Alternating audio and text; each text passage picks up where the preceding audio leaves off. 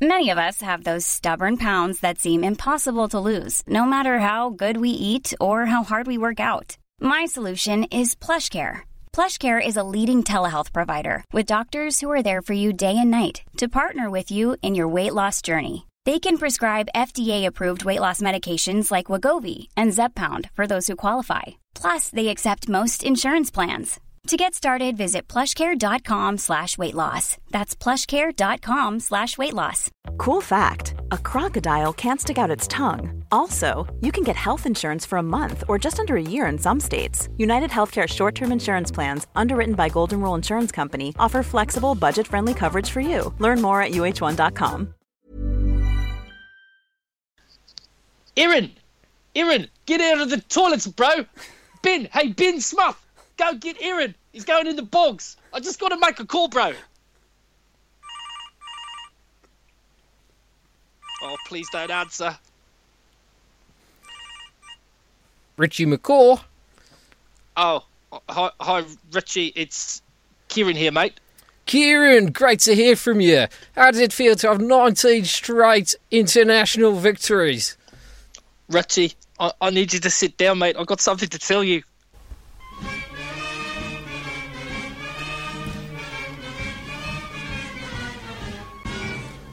Hello and welcome to the Egg Chasers Rugby Podcast, the podcast about rugby that doesn't take itself or the game too seriously. I'm JB, joined in studio with Phil Hello, JB. and of course Tim down the line. Where are you, Tim? Are you in Bath or are you in London? Where are In you? Lon- I'm in London. Oh, in the big smoke, lovely. Yep. And we've got loads of rugby internationals, um, Elvi- no, Anglo Welsh Cup, Talk H chat, uh, reasons we're not in Chicago chat, all that and lots of some more still to come. Tim, do you have a uh, iTunes review for us? Well, I do, and I would highly recommend. Uh, just all we ask, in fact, is take one moment of your time, your very busy time, as if you enjoy the podcast, to leave us a review, like Just Kate twenty three has done, who says first rate pod, sharp witted, funny and informative, on all rugby matters, like the Avicii Premiership or the not so pro twelve. Keep it up, Yep. but but maybe how about an endorsement? That's good for your female listeners. So Cornerstone, I think Cornerstone could do a good job on your legs, couldn't it?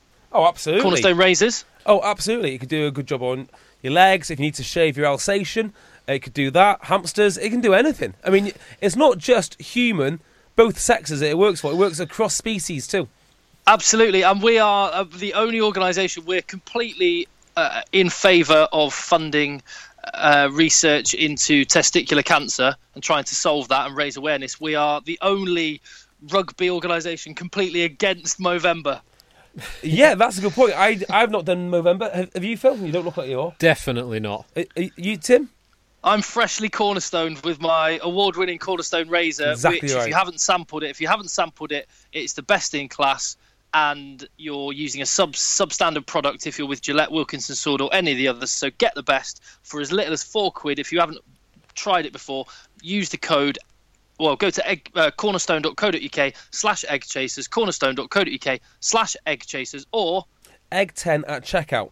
And, if and then you- for as little as four quid, you could get your free aluminium engraved, beautiful cornerstone shaft. Yes, and if you uh, want to join up with Beer 52 as well, that code is Rugby10. It's not. Hang on. Is it Rugby 20? Oh, rugby, I don't know. rugby 20. Rugby 20, yeah. No, it's Not rugby egg 10. twenty. Is it rugby 10? It's rugby 10. It's rugby 10. So, for all of Ah. you people who were confused last week, who wanted some excellent subscription beer delivered directly to your house, which doesn't include Salty Kiss, uh, it is rug- rugby 10. Egg 10? Yes. Rugby 20. Well, one of them. Just use them all. Use them all. It'll be fine. Use 'em all, anyway, where shall we start, boys? Oh, I just uh, one more little uh, review. Uh, Gilbo Baggins said, "As a millennial and a student, I'm entitled to a great number of things. Yes, you are. Uh, at long last, I can add Top Notch Rugby Pod to that list. The best rugby, if not best sports podcast out there. I'll take rugby, but I'm not having the best sports pod. No way. No, no. Um, it says JB's the Welsh maverick fly half of the operation. Uh, dodgy opinions included. Phil, the safe hands scrum half, dropping hard facts. And Tim, when he can be bothered to be in the studio, uh, is but fortunately, due to the miracle of Skype, can sprinkle some stardust. I've been likened to being a, the winger of the operation. I'm not sure about that. You're like the um, uh, Rambini. Or, no, not Rambini. Um, what's the other guy called? Uh, Rupenny Penny Thalfo. Falfal. Yeah. Al- always on walkabouts, mate. Yeah. yes, Skyping in from My- the Fi- Fijian jungle. exactly that. Exactly that. There's only one place to start, isn't there? Chicago. and that and that yes, Chicago. Let, let's let's not talk about the game so much as let's talk about the fact we all were desperate to be there. Uh, Yeah, and so- it was Phil that instigated us really not exploring the opportunity of going. Yes, that's exactly what happened. So, um, me, Phil, not yourself, Tim, but our good friend Stephen, we went to the kind of inaugural game, like the precursor to this one, which was uh, USA versus All Blacks. Didn't go too well just prior, prior to the World Cup. USA got battered by, by the All Blacks. We've been trying to go every year since, and this year was our year to go. And um, Phil decided against it. He said, no, it's not worth it, and it won't be a good game, so therefore we can't go. Do you think those were my exact words? Is that how you remember it? That's exact. That's how I read it. So that's how I read your actions.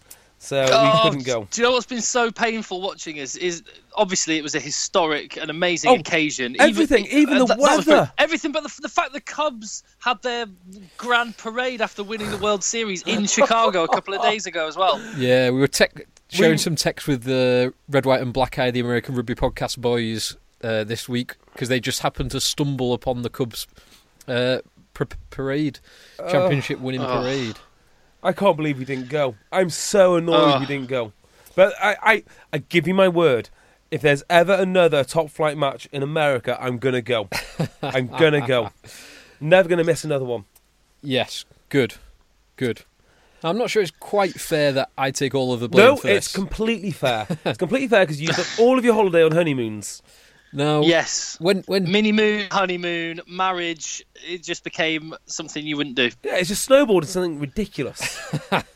now when when when uh, Tim couldn't go two years ago to Chicago, did you blame him then? No, we just went without him. And, and what's the and what's the difference? Why?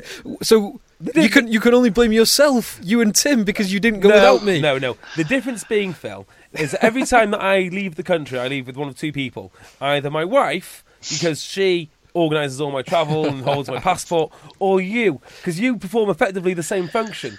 I pay you the money and you book everything. Uh, yeah, Literally, the last 20 times I've left the country has been with one of those two people. yeah. It is. Yeah, it's we not- need, we need, we do need someone. Uh, You can't expect you. How do you People expect me to listening take to- myself abroad? Exactly, people listening to the podcast will understand when they hear things. You're the glue, Phil. You're the one that organises all the accommodation, sorts out the flights. Even with us talking about going to over to Dublin for some of the the uh, autumn internationals, you're the one that's come up and given us all the details. Anyway, let's move on. It's difficult. It's difficult. Yeah. Right. Okay. let's- Okay. let's move on. let's- yeah, let's move past that. Do you want to talk about the game for a little bit? Well, okay, let me ask you a question about this game. Is anybody, or shall I say, let, let- no, let's phrase it a different way. Is anybody's player, favourite player in the world at the moment not Conor Murray? Uh, he was incredible. Oh my god, that's the best performance I have seen in a long, long time. Yeah, he was from everything from his try to his defence, his um, hit on surveyor, um, his kicking, his controlling of the game, his utilisation of the forwards.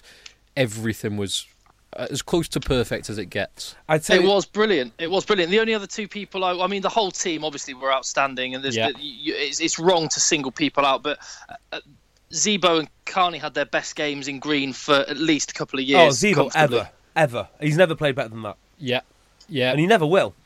I go with both of those. I thought Sexton was masterful for the sixty odd minutes that he was on the pitch. I yeah, I agree with that. I, I've also got a f- I've also got a theory that um, Joey Carberry was the only way they could win that because like then the naivety of youth. He just comes on, not flustered, and got nothing He's so to lose. chilled out, isn't he? Yeah. yeah, Yeah, You pointed this out to us from the under twenties World Cup last year, Tim. Uh, he's been he was brilliant. When he put his boot to ball, I think his first kick out of hand was sublime. And this, so this, eh, eh, going away from the game for just a fraction of a second, it's a massive bugbear of mine um, because you've you've got the IRFU have got the young talent with the masterful old head, Carberry learning off Sexton, and that is going to be brilliant for Carberry. You've got the potential at Ulster. You've got one of the the wisest old heads in the world in Ruan Pinar, and the IRFU should put whoever they think their most talented young nine is at Ulster, learn from the master, Yep. and instead they've ignored the opportunity and exiled him. It's An- ridiculous. anyway, that's me complaining about. Uh, so they're completely unrelated. But yes, I Yes. see your point. my only my complaint uh, my only complaints would be well one th- I mean, it was br- it was a brilliant occasion in Chicago, biggest ever crowd that's watched a top flight match in um, In in, America. the USA. But it did mean you had US broadcasters who are still don't fully under you get the cameramen and stuff don't fully understand the game. So you like during the hacker, for example, all it was was a, most of it was a close up on TJ Perinara's head. That's fine by me. I'd rather watch that than the hacker. I turn off the hacker. I turn it off now. I I would rather just focus on the, the island team during the hacker. Oh, that, res- that is that the best response to a hacker ever? I'm surprised they didn't get fined for it because are are they Yeah. showing like cultural offence to the hacker? You've got to line up ten meters away, show it deference, and nod your head and do nothing, nothing in response. The number eight uh, formation, though, with the, the four Munster boys front and centre in the number eight uh, as a as a little mark for Axel Foley. It was also it was at that moment you sort of thought, oh maybe, but to score forty points against the All Blacks. Well, it's Do you know? Do you know when that last happened? Oh, um, no, I don't. I knew you'd know though, Phil. I do. I can tell you, it's only ever happened five times that the Wow. All Black the All Blacks have conceded forty points or more, uh, and the most recent was two thousand and four. Never happened. Not happened since then. 2004 Um, was that England? Uh, I can't. I've not got the game to hand. I don't think it was England. Wow! And Ireland become only the sixth international team ever to beat the All Blacks. Yes. Ah. Well, okay, so the actual game itself, did anyone think they were sort of playing cat and mouse with each other? And by this I mean, it was very peculiar to see a top flight team, and maybe I've just not watched enough rugby lately, but I doubt that's the case. Um, they weren't guarding their rucks in any way. So they Who- New Zealand or Ireland? Ni- neither team. They had one guy either side, and that was it. And I was like, someone's going to uh, go, go around the fringes now. And any second now, someone's going to try and snipe. And neither of them did until Connor Murray did. And the only reason that he was able to do that was because CJ Standard rightly, po- rightly noticed they've only got two men either side, blocked one of the guys, Con- Connor Murray Yeah. dummied, and went in. It was Well- really weird. So I, I didn't notice that about the rooks, but I did notice particularly on the Ireland team their decision making around the rooks, and it was it's something that we see Saracens, Saracens do quite a lot, which is they don't compete at the rooks unless they think they've got half a chance, Yeah. and then they throw about four or five men in, and if it's that half chance, everyone goes in. Otherwise, leave it and, and fan out. But like you say, maybe fanning out a little bit too much. Yeah, well, the- that's what, the, what that's what caught the All Blacks for the Conor Murray try, definitely. Yeah, And the other thing which was very interesting as well was the kicking game. It felt, felt to me like Ireland thought, hang on, is it Naholo, Naivaro, or the other one? it was Naholo, Waisaki Why, Naholo. why sacking Naholo was weak under the high ball. yeah. They probably had a point. Um, and I think they thought the same about Surveyor. Yeah, yeah, they did, and they they use it to great effect. I mean, the the Zebo take was absolutely sensational from a Murray, Oh, but, I love that. but also not not just that. The number of times where um, Smith or Naholo or Surveyor took the ball and then had uh, two men immediately on top of them and weren't able to do what they they usually were. Um, Yeah, so I I so m- a couple of observations for this game from me. One, Andy Farrell, the impact he's had on that Irish defence is massive, and w- when he has a proper alpha male boss who will keep him only to his area, he's he's a really class uh, operator. Yeah, so we- yeah. So Yeah. we've eliminated Andy Farrell for the England World Cup debacle. It seems like yeah, it- and and and then and from New Zealand's point of view, and I almost think it's a little bit unfair to some people have been going, "Oh, New Zealand didn't play well," which almost feels a little bit No, they unfair in the did. wake of such a great performance for Ireland. yeah. But uh, Jerome Kano, that experiment at lock completely backfired. They didn't have a line out platform in the first half, Yeah, and and two big wingers for New Zealand is not the way they should be playing. Th- They normally have those two kind of fullback Why do you type think not players two in big their back wingers, Tim? three. Sorry. Why do you think not two big wingers? Well, because they just lost that aerial battle completely. They didn't have kicking options in the same way, and they did. They weren't as uh, they weren't as competent under the high ball as Ireland were. They normally would have um, Mul- Milner Scudder or someone, another one of those sort of more Yeah. skillful players in the back three. Israel Dag, someone like that. Exactly. Yeah. I can I can see that from a positional point of view. I actually think they were slightly, so I can see that from the kicking side, and Ireland exploited that well. Um, I actually think that going forward, they probably didn't have as much um, front football for the wingers because the centres kept on getting injured, Yeah. That's true. and they ended up with Ardy Surveyor lining up in the centre. Did they? Did that actually happen? They, yeah, they had the uh, Cody Taylor was packing down at open side. I said, what? They should just put Dane Coles anywhere. Stick him anywhere. um, Yeah, and they also, should have done. the- uh, uh, Aaron Smuth, uh, that backfired as well. TJ Perinara, Amara- uh, TJ Perinara made a massive difference when he came on. Yes, I think he did. I completely agree with that. Yeah, I just wonder though if the reason, the real reason the All Blacks lost was because Ireland looked at this game completely differently to everyone else, which is we cannot stop these boys from scoring. We have to score more, and you have to just go all out attack continually. And then when that second wave came through, I mean, has has there been an All Blacks game of, of late? Can you think back when they haven't had a second half absolute uh, shower of points? No, So it- we knew it was coming, Oh, and it y- did come. it f- it felt like it was going to be un- completely unstoppable. That, Yeah. that comeback when it was, it was something like uh, thirty points to nine, and then they score, and then they score immediately again, and then they get a penalty, and Yeah. uh oh, it gets to 33-29. Is it dead? Is it dead? this is it. This is game over. Yeah, it's like uh, Game of Thrones. You know, when they kill when they kill the beast, but they don't burn the body, and it comes back to life. Like, what? Burn it! Burn it! Keep kicking it until it stops moving.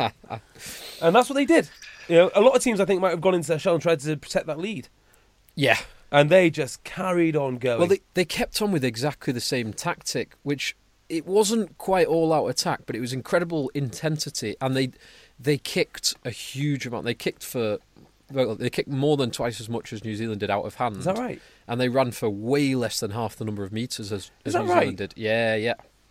I, Uh, now I'd be interested to know where the where they ran from. So, were New Zealand running from within their own half? Uh, well, the the territory and possession were 50-50 in the game overall, but it was two thirds, one third to Ireland in the first half, and two thirds, one third to New Zealand in the second half. So Ireland had the the dominance first half, and then New Zealand did have the dominance second half. But in terms of where they were running from, I'm not too sure. You, you don't get that breakdown of stats, unfortunately. No. yeah, I, I I was I was fortunate to spend um, time with Brian O'Driscoll at the Leinster Cast European Cup match a few weeks ago. Yeah. um, and he he said that Ireland had been had had this date in the calendar for months and months and months, and this was their whole or a lot of their processes pretty much since the World Cup. Everything's been leading up to this one match. They were putting mentally everything on the line for this one match. Um, which I thought was quite interesting. So I, I, I suspect what might happen in a couple of weeks, you, you're going to have a, a butthurt All Black team just rip Oh. Ireland a new one. I wouldn't be surprised, and I'd love to know the figures as well. If the next Ireland All Blacks game isn't the most watched Test match in, I mean, certainly for the autumn internationals, maybe ever. Yeah.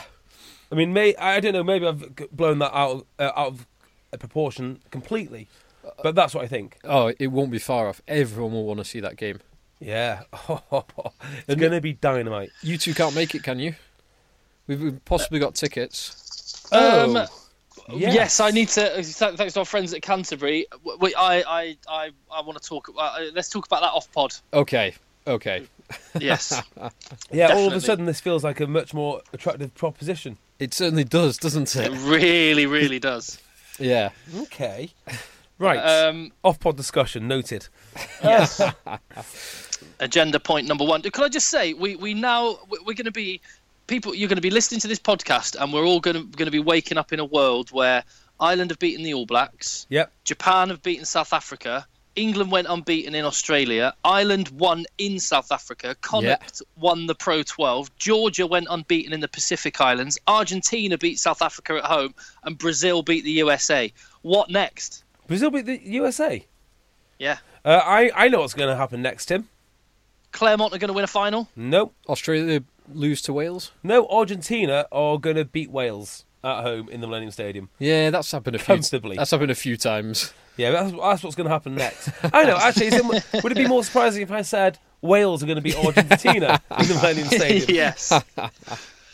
Is that the outlier? oh man. Um, just in terms of the game, c- couple more points on the, Yes, on please the do. Ireland New Zealand game. Um, Ireland only gave away four penalties in the entire game, okay, which, wow. which for an international game is that's a, astonishing. aston- that is incredible. astonishingly low. New Zealand gave away twelve, so New Zealand gave away three times as much. But that so that discipline is enormous for Ireland. Um, and also, so we know it's the first time in uh, 111 years that Ireland have beaten New Zealand. They've never beaten them before in a, an international fixture. Gordon Darcy tweeted. T- did you see his tweet? No, what was it? Yes, Which yes, I did. Nobody beats Ireland 29 times in a row. very good. Uh, and There was another. There was another couple of brilliant bits. So there was a, pi- a brilliant picture doing the rounds of Paul O'Connell right in the middle of the crowd, yeah, I uh, saw that. just fist pump in the air. And then there was also another one of a big crowd of uh, Irishmen outside a bar in Chicago with a banner saying, "God took Axel to tackle Jonah." This is not. This is a lovely Yeah. little touch. I liked it. And well, the the um the last time that an Irish team beat the All Blacks was the 1970s Munster team, which had uh, Axel Foley's father play, playing at lock. So there's Oh, like a- wow. a, a double link there. Yeah. Um, I wonder if the picture of Paul O'Connell was celebrating after the All Blacks scored because obviously now he's not involved. he, did, he also be remembered like as the greatest ever Ireland player, Yeah, or one of at least. yeah. Come on, boys! You're nearly possibly. back in it. Hey, right. I'd- So, so another thing, we're waking up with the wor- the world rankings. Well, it's Sunday night as we're recording this, but I've got the rankings that will be published tomorrow morning. So, a, li- a very quick little game. You two can try and. Um, I- I've, right, you can't see which which hand I've got um, a coin in. So, Phil, left or right? Uh, left, please. How about Phil goes It- first? It's correct, Phil. So you're going to go first. So Yeah. you're going to say the team ranked number one, and then Okay. we'll see how you can go alternately and see how you do going down the list. So number one, Phil. Uh, I'm gonna go controversially New Zealand. Correct. No, oh, do I do two? Yeah. Saracens. Have I ruined the game? Well done. England. correct. Number three, I'm gonna go for Ireland. Eh, What? Ah. No, so it's not, So not Ireland. So, Australia? uh, uh, so, Yeah, Jay, you go. so it's, by, by the time we get to, you can keep guessing. By the time we get to number ten, I'll keep a tally of who scored the most. So you both Okay. got one at the minute. JB, you're on number three. It's Australia. Correct. Number Uh, four. then Ireland, surely. Uh-uh. what? Uh, in that case, J- it will be South Africa. Correct. Yes. number f- number five. Go for Ireland. Yeah, I'm, I'm gonna have to now. I'm gonna have to stick with it. Ireland. Correct. Yeah. Correct. Argentina. Correct, JB. Very, Four two. very good. Very astute. Yeah. Who's number seven? Uh, Ireland. Wales. Is correct. Okay. Number number eight. Number eight is gonna be uh, France. Correct, JB. Number nine Scotland. is correct. And Yeah. well done, Phil. Uh, either to make it a win, six. What? Um, have I said Wales yet? Yeah, I said Wales. Um, it's going to be Fiji. Have we lost Tim? I think we've lost Tim, but I, c- I can hear him in mine. He says Fiji. so there Hello, we you go. hearing me? Oh yeah. oh there. yeah. There we go, Tim. Yeah, yeah, yeah. It was Fiji. Hey, Beardmore wins again. Six four. Very good. Uh, I was just doing my Dermot O'Leary X Factor pause, and that's all that was. uh, and interestingly, Georgia are eleven. ah, that is interesting.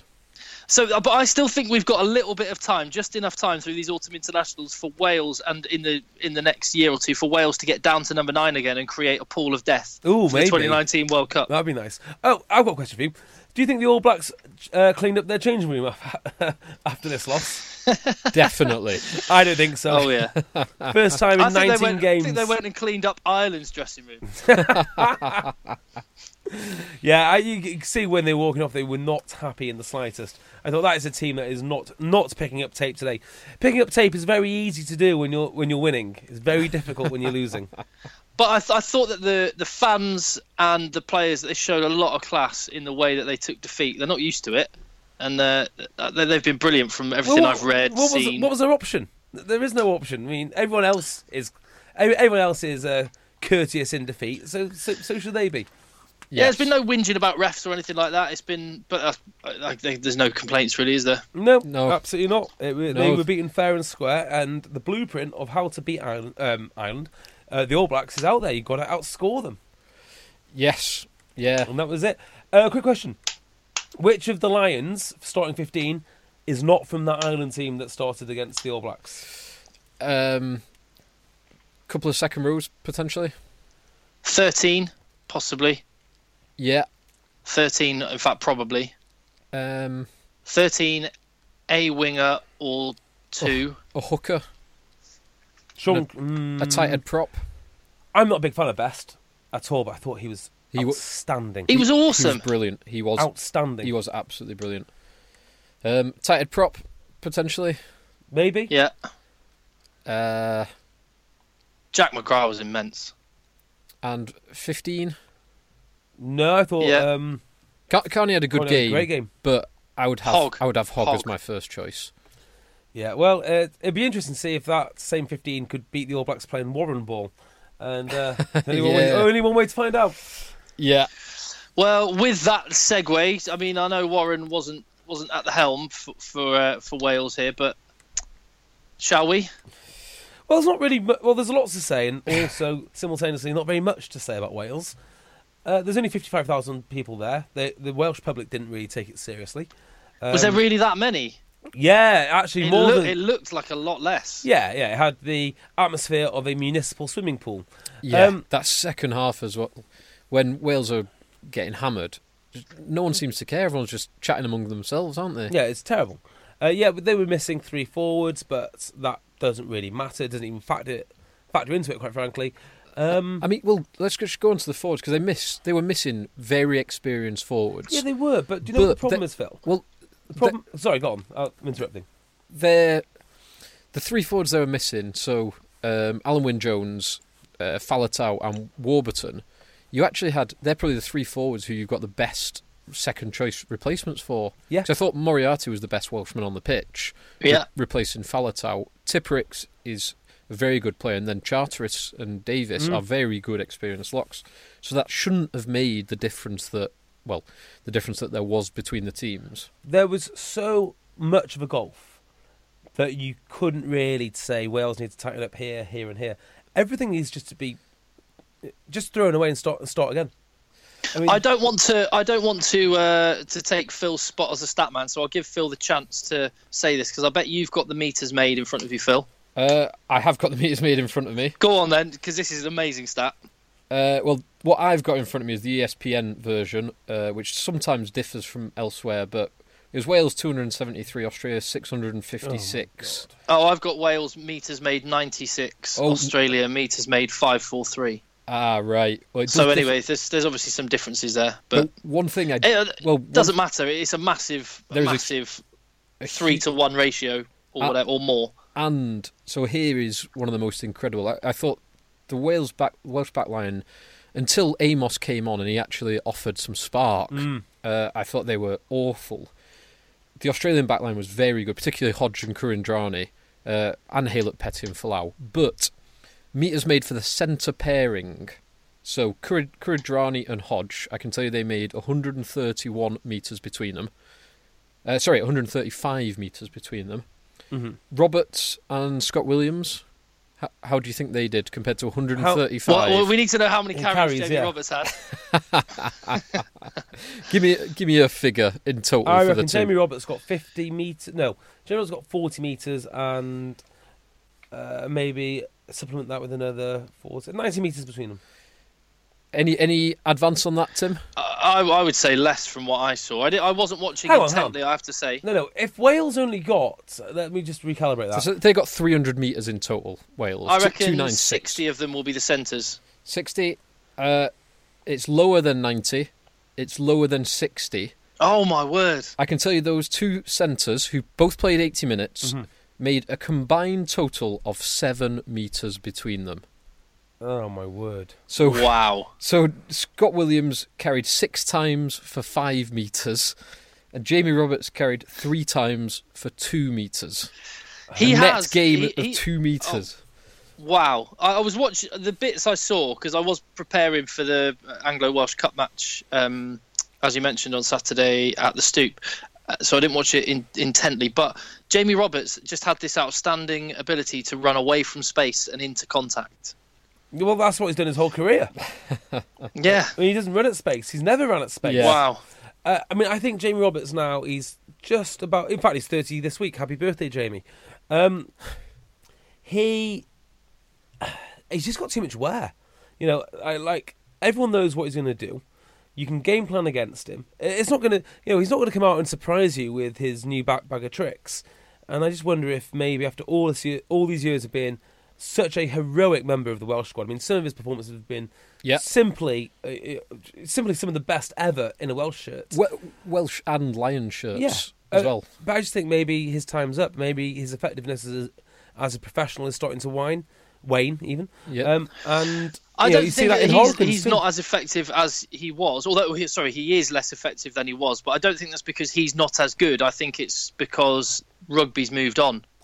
No, I think it's because he's not Yeah. as good. I, Uh, I well, really do. I think I think there could be an, an element of both of that in there. Only I if you- do see the, the wear and tear on his body because of the game he plays. Uh, Yeah, the game he plays and how I mean, how many test matches has he had now? How many Lions tests has he had? Yeah, he can't be far off 100 caps now, can yeah, and he's had a, he's had a few a couple of years in the French leagues too. he? Yeah, yeah, that's notoriously good for your body. But in that, but in that time, he'll come up against fly halves who, if he runs a hard line down their channel, they'll sit him down just as much as Or any other player these days. or like most teams do, they throw a Joe Worsley in um, uh, in his path, and that's kind of more what has happened throughout his time. So it's a tricky one. I I really hope he can get back to his best, but I don't see it now.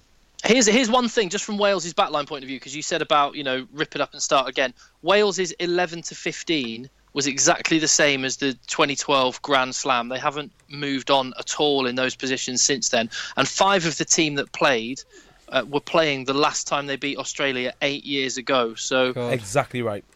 So mo- one of my biggest criticisms about the Welsh squad and Welsh rugby in general is there's not enough turnover of players. So yes, they've got a settled team, but where are the backups? Where's the where are the new players? yeah, But I think what they're going to do, I think what they're going to do is pick the pretty much, apart from maybe one or two exceptions, they'll pick the same team again and, and try try and do the same thing next week. Uh, who knows? Who knows? I mean, Yeah. Howley's not. Howley's going to be a caretaker. This is going to be a bad year for Welsh rugby because um, Gatlin being away. I mean, Howley coaching Gatlin's system without Gatlin holding his hand doesn't sound like a good idea to me. Uh, so it's going to be a bad year. We're going to have to like it, lump it, and then afterwards, well, we've got Gatlin for another two years. Uh, Gatlin will be fine. I just don't think it's going to be a good time under Howley. Wales Let, us look at the post Gatland. Look, Who's the question? Who's is it? Die Young, live fast, die young after Gatland. No, I don't think it is because of the horrible snake pit of Welsh rugby. I don't think a Welshman will be equipped to take on the Welsh national job. I think it'll be the best New Zealander that they can find. Right, which could be someone like Blackadder who's just come across, Absolutely or right, yeah. Wayne Smith, or It will not be a Welshman because it's just yeah, they, The they, po- they, di- they just can't handle it. the regional politics. Oh, they're mental, absolutely mental. In, in terms of the style of play, the one thing I found really odd, so Aust- or most that I spotted most was Australia could go from 122 to the other with it with like five or six phases, but Wales just playing that same kind of repetitive phase play, 15 phases or more, and they'd go from the halfway line to the 10 meter line. It's just not 2016 rugby. That's yeah, you keep keep playing the phases is one thing, but you play the phases to create the space. But it seems like Wales play the phases to play more phases. yeah. They could, they couldn't identify and then exploit the space, even when it happened, even when they got good midfield turnover ball around the halfway line. They, it's almost like they didn't know what to do with it. Yeah, they're not physical enough to play the game plan that they want them to play. There's, there's all sorts going on in Wales. Uh, as much as I love Gatlin, and I truly do love Gatlin, I think he's been a fantastic coach. Eight years in any one job is a long, long time. And Yeah. yeah, and Maybe a change is as good as a break. with a lot of the It's same interesting, isn't backroom it? Look at staff the as way well. the way people uh, th- like stock uh, stock value is kind of ri- rises and falls. But if you stick around too long, look at Jim Malander now. He's not quite the the catch he was a few years ago, is he? No, not at all. no, no, good point. And like round Graham Roundtree with England, there for a number of years was talked about as one of the best scrimmaging coaches in the world. Then his last few games that where he was coaching England, the scrum with excellent personnel completely disintegrated. Yeah, I like it. Uh, I liken it to um, Michelin star chefs. Do you, do you know the way like you can't have a you- like hot- uh, hotels and restaurants lose their Michelin stars all the time because Yeah. if you're always doing the same thing continuously, it's no longer up, it- it's no longer Up Special, to scratch. yeah, yeah. And like I think In- Wales have done the, s- exactly the same thing. They've just kept the same individuals in the same places for too long, and maybe uh, you know if only if only Dave Rennie hadn't signed for Glasgow, I think that'd be the next guy. JB, I completely agree with you. But can I just point out this is what Phil and I have pretty much been saying for about two years. Yeah, you were two years too early. Two- Being too early is the same as being wrong, mate.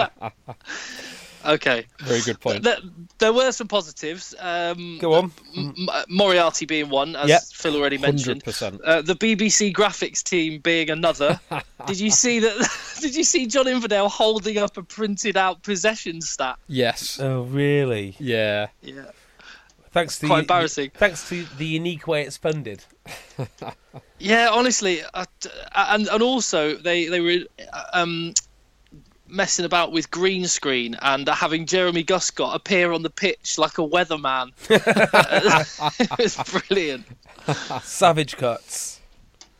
And I've got to say, also the other positive was fair play to all the Aussie fans who made the effort to travel from Shepherd's Bush.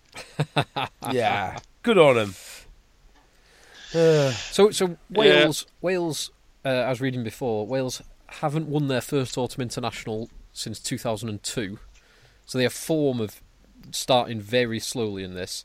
And the, the last, the last one that they won in 2002 was against Romania. Um, it, their re- their defeats include, um, well, it includes losing to Argentina and Samoa and a draw against Fiji in the equivalent fixture over the past few years.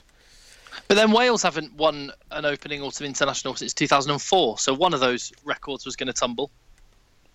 Sorry, that was that was Wales.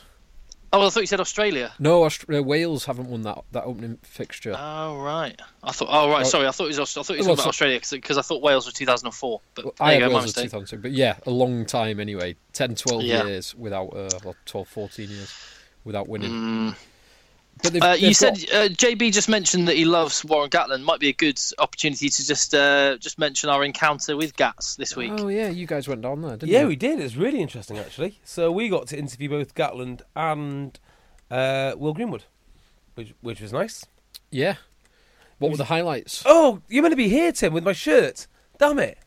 I told you I might not be down. I do. Oh. I, I, I do have. Uh, w- we'll have to wear it, and well, as we're not Facebook living this video, it's probably a good thing. Yes. Um, Um, so next week we will Facebook Live all wearing our brand new British and Irish Lions jerseys that I have in a little Canterbury presentation box. I'll tweet a picture of them at Rugby Podcast is where you can find us on Twitter. Y- Yeah, it was um, it was a pretty cool afternoon actually. Was Uh, it? Yeah, yeah. I mean, uh, it was quite hard to get close to Gatland because everyone wants to get close Yeah. to Gatland. You know, just you know, have a chat.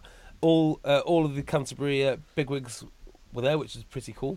And I got a- a good ten minute chat with the, I want to say the COO of the Lions, and that was really interesting. Right, okay. It wasn't recorded; it was off the record and all the rest of it. But it was re- a really, really interesting chat about how the Lions are kind of because there's a lot of criticism about them, isn't there? Uh, About the makeup of the tour, ten games, and it's and the, not enough preparation time Yeah. beforehand. You go straight from the Pro 12 and Premier Some players won't even be in the squad for Yeah. the first week or two. yeah. yeah.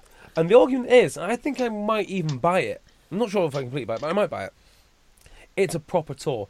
It's a proper old school amateur tour. It's not a performance tour. It's a tour tour. Um, that's the excuse they have t because they have they can only justify because they've got this such a tight narrow window to fit around the northern hemisphere season and the southern But hemisphere it's all, season. yeah, it's always been that way. And I kind of think Yeah, okay, it has always been that way. If you're going to take all the best players from the home four nations, maybe maybe there should be a handicap. Maybe it should be hard. Uh, when was the oh, I, last th- I time we, think we won in going New to Zealand? New Zealand is Yeah. hard enough was for it in any the seven- team. Was it the seventies that we last had a successful tour to the New Zealand to to Don't know, mate. New Zealand? I know, but um, I'm I'm convinced, right, that after Saturday's game with Ireland, there should be a Lions tour in the United States, traveling all touring all the way down through to through to Argentina. I'm pretty sure we'd all go on that. Oh my word, yeah. Uh, and uh, there should be a World Cup in America as well.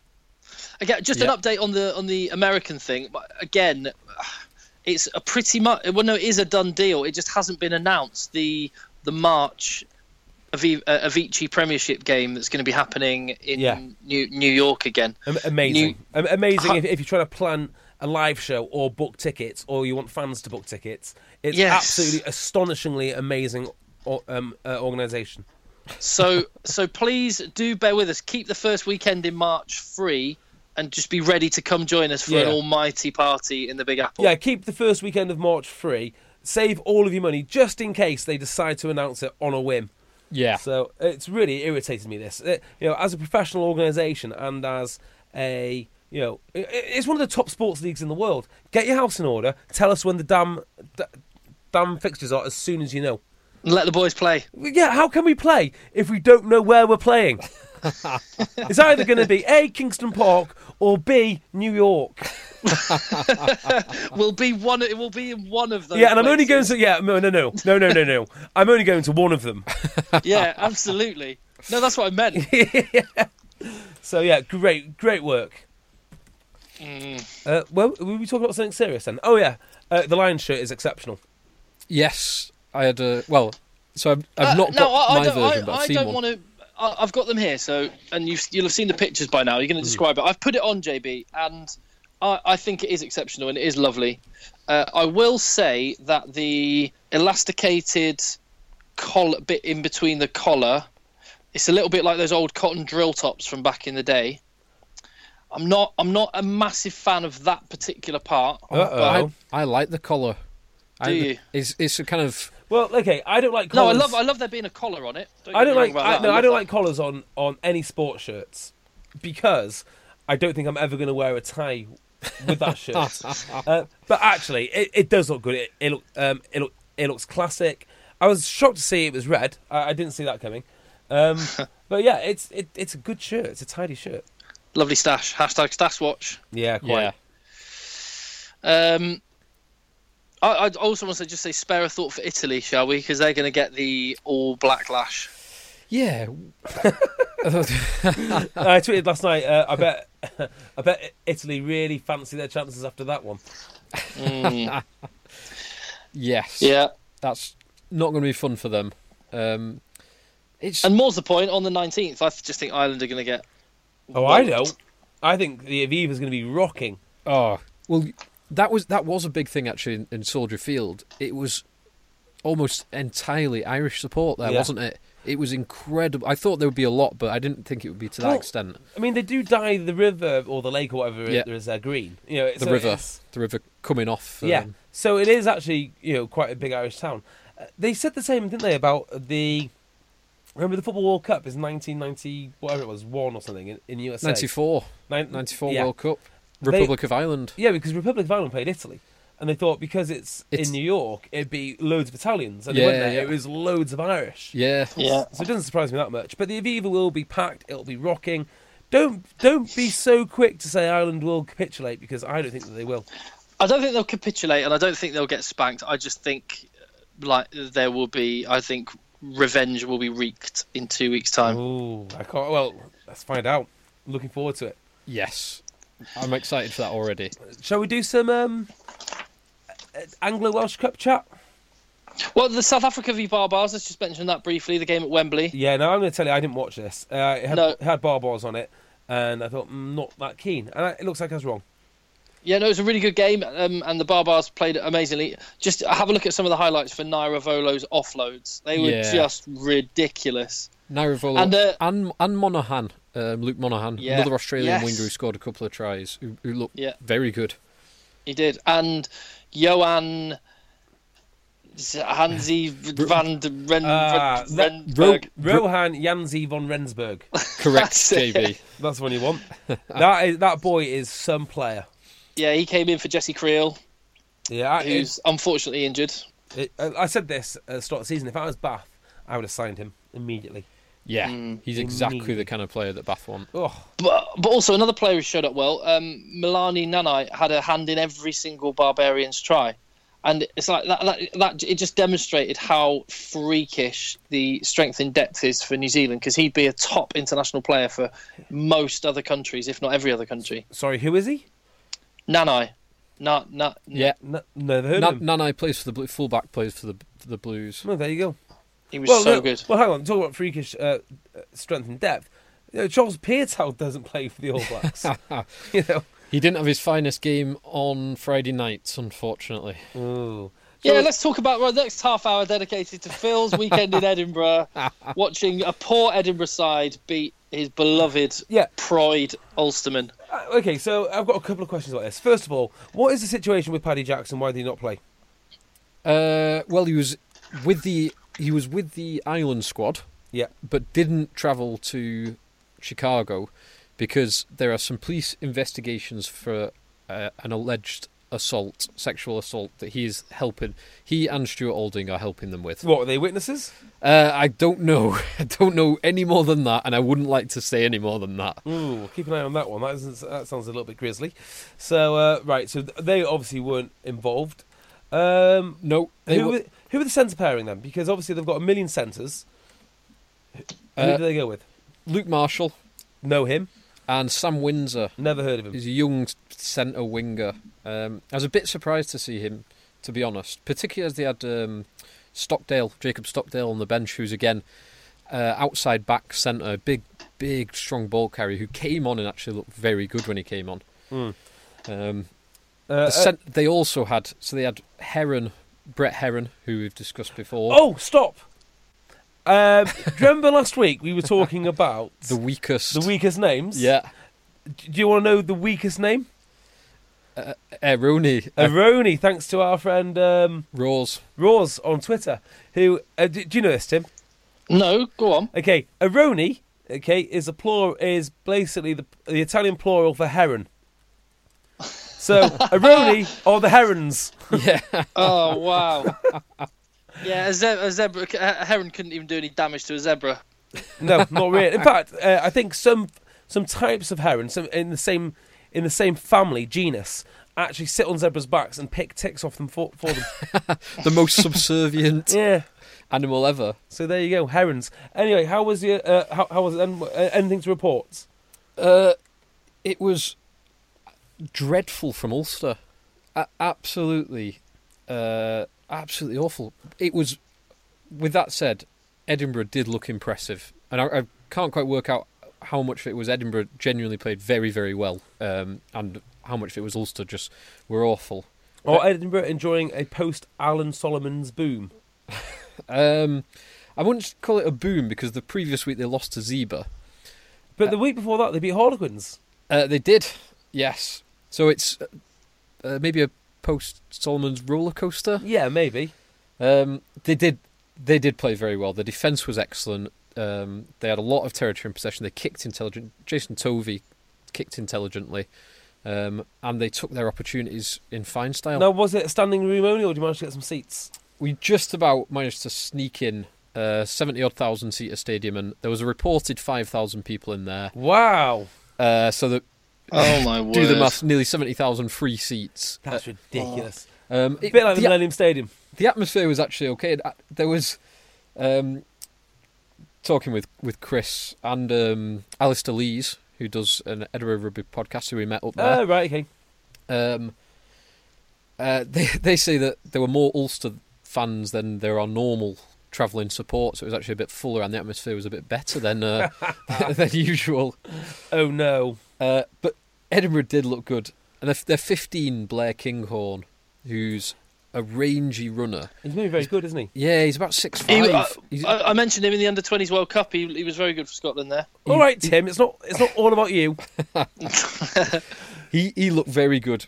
Um, he his reading of the game more importantly because there's a few times when a kick was put through and you thought for all the world Ulster were going to dot this down and score and he read it perfectly Ah. and their young eight uh, Magnus Brad the two good names Magnus Bradbury and Blair Kinghorn Blair Kinghorn's exceptional, isn't it? two young Is it, uh, what Scottish an guys. amazing name for a Scottish player as well. Yeah. Blair Kinghorn. brilliant Oh, I thought more like a gay porn star. could have been on your Oh, He quiz could- oh my god, he could have been in our porn 15. We'll have to revise our porn 15. Blair Kinghorn. Um, so they, they were all very good. Ulster, pretty bad, and, and Brett Heron, who played at 10, did not have a great game at all. In fact, it was only the last 10 minutes when they put Pinar to 10 and brought Luke, um, not Luke Marshall on, the other, Paul Marshall, um, on at 9, that uh, Ulster actually got some control in the game. Uh, Okay, so do we need to know anything else about the game, or can we stop talking about Ulster?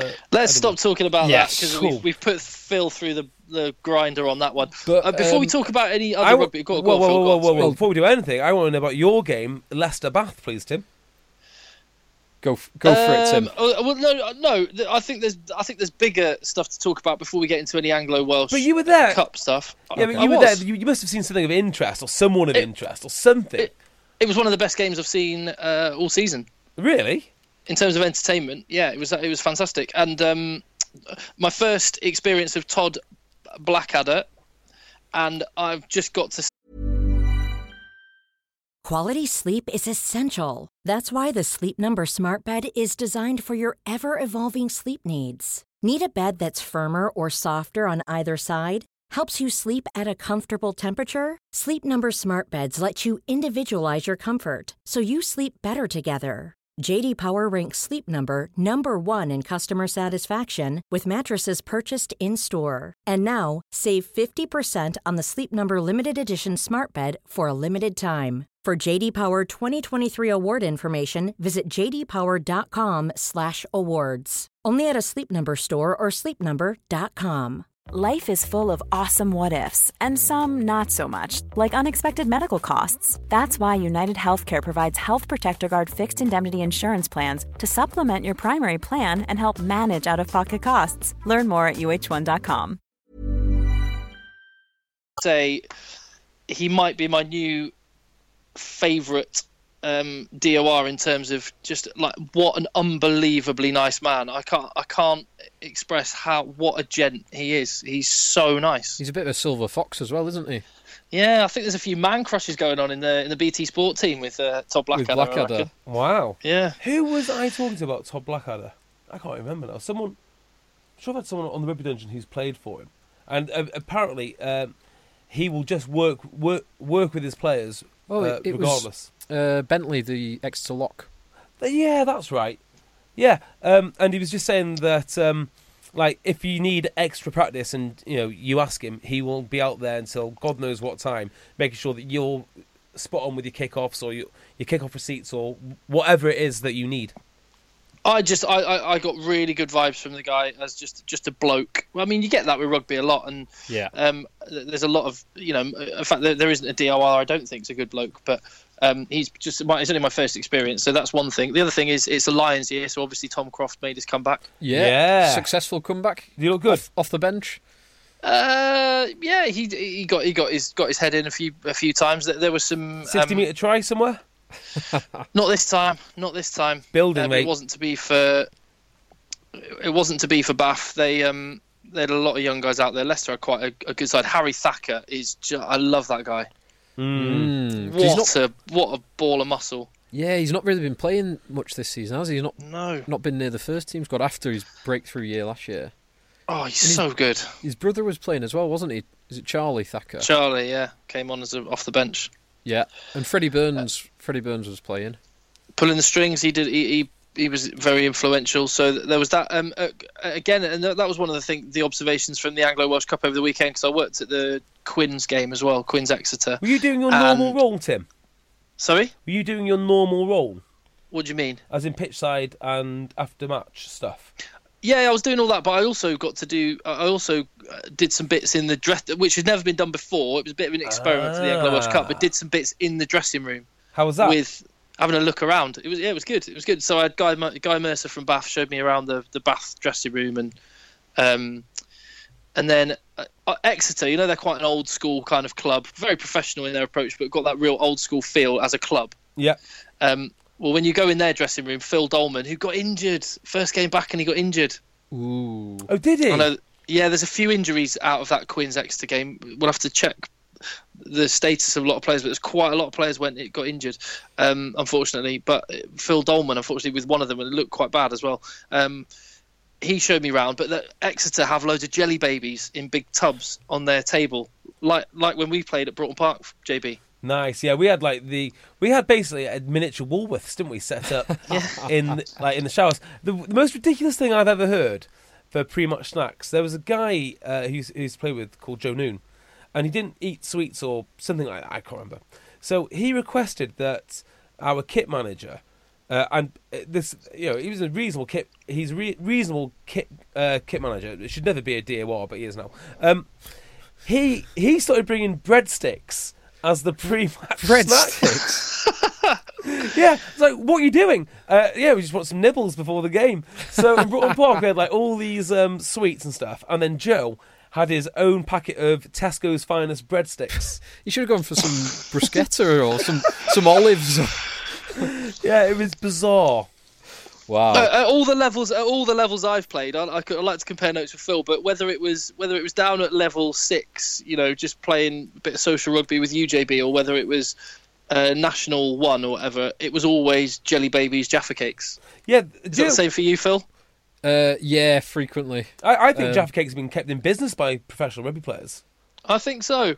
Although I didn't see any this weekend. Have but you there ever heard? go. Have you ever heard this one? So I had an old strength and conditioning coach who used to work with uh, Warrington Wolves too, right? Yeah. And he said, in Warrington Wolves, they were freezing their jelly, jelly babies in order to get slower release energy. That's. I mean, you know, there's Clive Woodward's uh, approach of trying to get every little one percent gain. That's just taking it a step too That's- far, isn't it? That is bro science. to Bro the science extreme, right isn't there. That is and, and how would you how would you eat a rock solid frozen jelly baby? That's the other thing too. uh, I've heard of some ludicrous bro science. Not this is not in rugby, uh, in like the gym, bodybuilding, where people would eat a hard-boiled egg yeah. at the bottom of every squat. No. So, so they'd no. so they'd be doing a squat and they'd pop in a hard-boiled egg, what and then reason? Up, up to the top, then down. Well, uh, protein release, mate. Obviously, oh, that makes sense. How bizarre. so yeah, there you go. In fact, yeah, that could be not maybe. I- Is that maybe our hashtag f- of, of this week? well, Bro well, science well, with well, a let's fact. save it for the end then. But Yeah, I like that one. yeah, stash tag. Save, save, s- save that for the stash tag. Save that for the stash tag. Um, can you hear me? Yeah, yeah, fine. we're in. Oh right, sorry. I thought I cut out then for a second. No, no. Um, blah, blah, blah, blah, blah. What what was I going to say? There's, we- oh yes, no. There's one thing that I think is more pressing than any Anglo-Welsh or Pro 12 chat, Okay. and that is Andy Robinson. Ah, okay. Yes. Do you, do you want to kick this off? I've got some information that might be interesting for you. Okay, well, so the story emerged that what was it on Wednesday uh, or Thursday? Andy Robinson, or Thursday, I think. Andy Robinson had been suspended from his role as director of rugby in uh, after the results, disappointing Premiership results this season, um, which is, is, an, is an odd thing to read. It gives the impression that he's done something wrong, as in Yes. naughty. Well, Yeah. yes. Okay. S- Suspend. Yeah, suspension is weird in two ways. One, it gives the impression he has done something wrong, like you say. But two, it gives you the impression that under s- at least some circumstances he might be able to get his job back or be reinstated. Yeah. Which I don't think, from my understanding, I don't think either of those are even remotely Yeah. close to. He's not where gonna he Oh, I go was. don't know. I'm sure they could. uh, They could do the old, uh, you know, or just have, have go and have a week off, uh, do the gardening, spend a bit of time with your family, and then we'll see you in a couple of weeks. It'll all be fine again. You can crack on. Yeah. it- Okay. Um, yeah, it's a justified firing. That's the first first thing I'd say. It, if it's just a straightforward firing, the suspension bit is odd, but it's justified. Yeah. And let me tell you why it is justified. Firstly, when they were in the championship, they lost a lot of playoff games, so he was lucky to get this far. Quite Yeah, frankly. yeah, yeah. He brings him up to the Premiership. He sacks Sean Holly. Now, I don't know what your views are on, on Sean Holly. I don't really know much about Sean Holly because he coached at the Ospreys, and it's hard to get a gauge on an individual who has such a strong team as Bristol playing in the Championship. But in fairness to to, to Sean, he did get them promoted. Yeah. Now he fired Sean Holly and replaced him with two guys who've never coached before in Dwayne Peel and Jonathan Thomas. So you're going in- into the best league maybe in Europe or second best league in Europe, or if you're a Pro 12 fan, the third best league in Europe, right? With two complete not complete novice coaches, and then the weirdest thing for me is the Bristol squad. Does anyone know how many players are in the Bristol squad? Well, we we heard north of fifty, closer to 60. 62. 60 wow. Now, if that, Unreal. if that is true, I mean, I don't know what the contract structures are like, or how you know how their pay is structured. I don't Whether know that anything. whether that's including the academy players as well. Yeah, but 62 players. So I mean, that could be a red herring, but it doesn't sound to me as if there's been much structure in there, and it just sounds like they've been wasteful with a salary cap. So all those things combined does mean to me that it's a completely justified firing.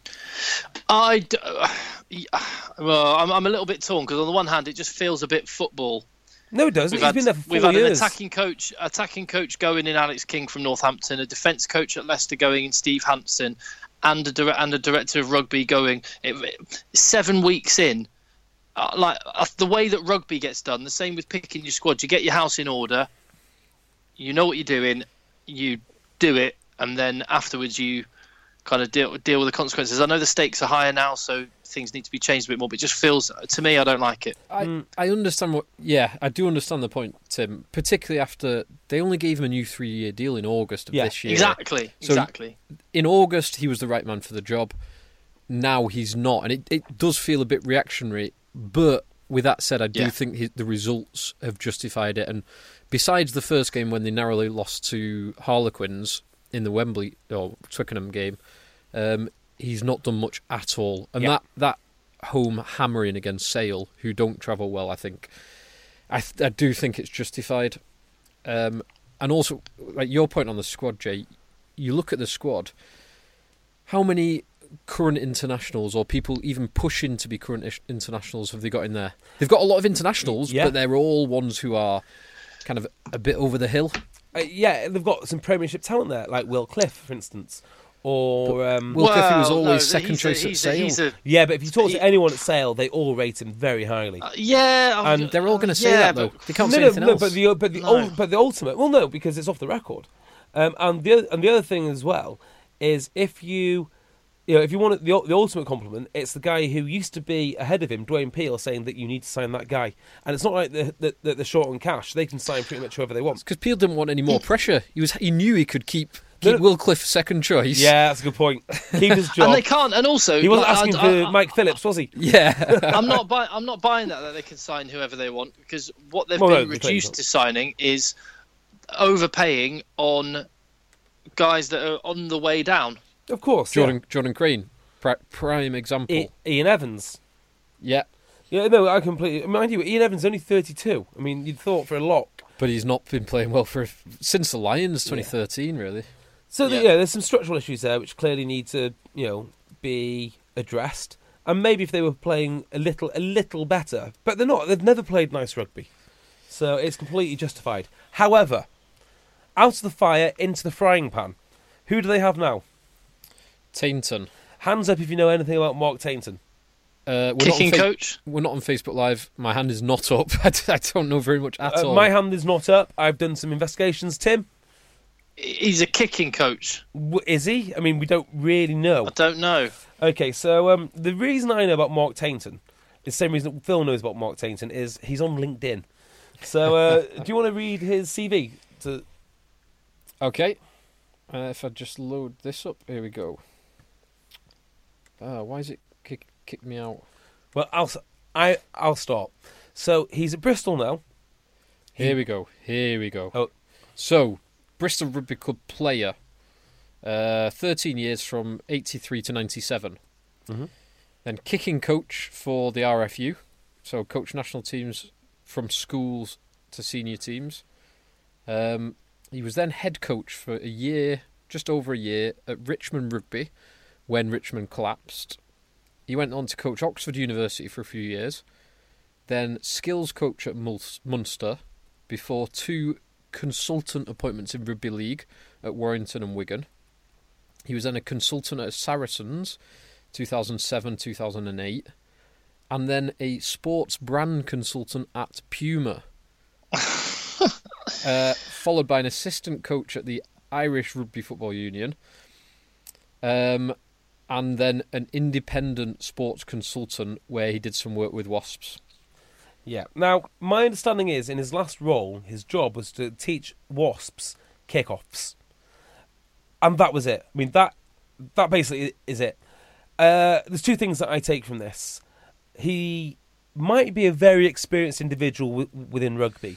W- Yeah, wide range of experience. Very yeah. I mean it's it, it's not it's not an impressive top flight CV, but it's certainly an impressive CV in terms of the of the range of stuff that he's done. Yeah. Number two, I need to get into rugby consultancy Yeah. big time. You, you know, there's, there's like no pressure on firings. You don't need to win any games. You show up and um, and you be consultant. But is this really the guy who is qualified to do a review of a Premiership rugby club and then appoint the next DOR or be the next DOR? That'd be my No, question. th- I, he's not going to be appointing the next DOR. Well, what's his job then if, if he's in charge of the review? It- it's- He's just a caretaker, and he's obviously a club man. Now, I, th- I think there's a little element of this which it feels a little bit like was it? I don't know who the guy was at the RFU. Was it Ian Ritchie? Yeah, Ian he, Ritchie. he he was the guy that was responsible for some dreadful appointments, and it's easy to say with hindsight, but Martin Johnson, Andy Robinson, uh, Mm-hmm. and Stuart Hang Lancaster. on, wait there. Ian Ritchie appointed uh, Andy Robinson. Are you sure about that? I'm not sure the timing's quite I, right don't- on, I don't think on he- that I think, one. I think Ian Ritchie's first appointment was Lancaster. He definitely appointed Lancaster. Anyway. Okay, well, okay. So I'm not wanting to co- put it all on Ian Ritchie. The Yeah. people, whoever was the Yeah. in charge of the RFU, it was the RFU and their their management. They appointed Andy Robinson, Martin Johnson, Stuart Lancaster, people with without the sort of experience that we're now seeing with Eddie Jones. They repeatedly did it, and they weren't the ones who ever carried the can. And that, in business, that doesn't happen. If a company repeatedly goes through cycle after cycle of poor performance and it's not the it's not one of the low it's not the it's not the MD that gets gets axed it's the guy who keeps putting poor MDs in place The chair. who eventually yeah, carries which, the would- can Which would be the chairman. Yeah. Mm, yes.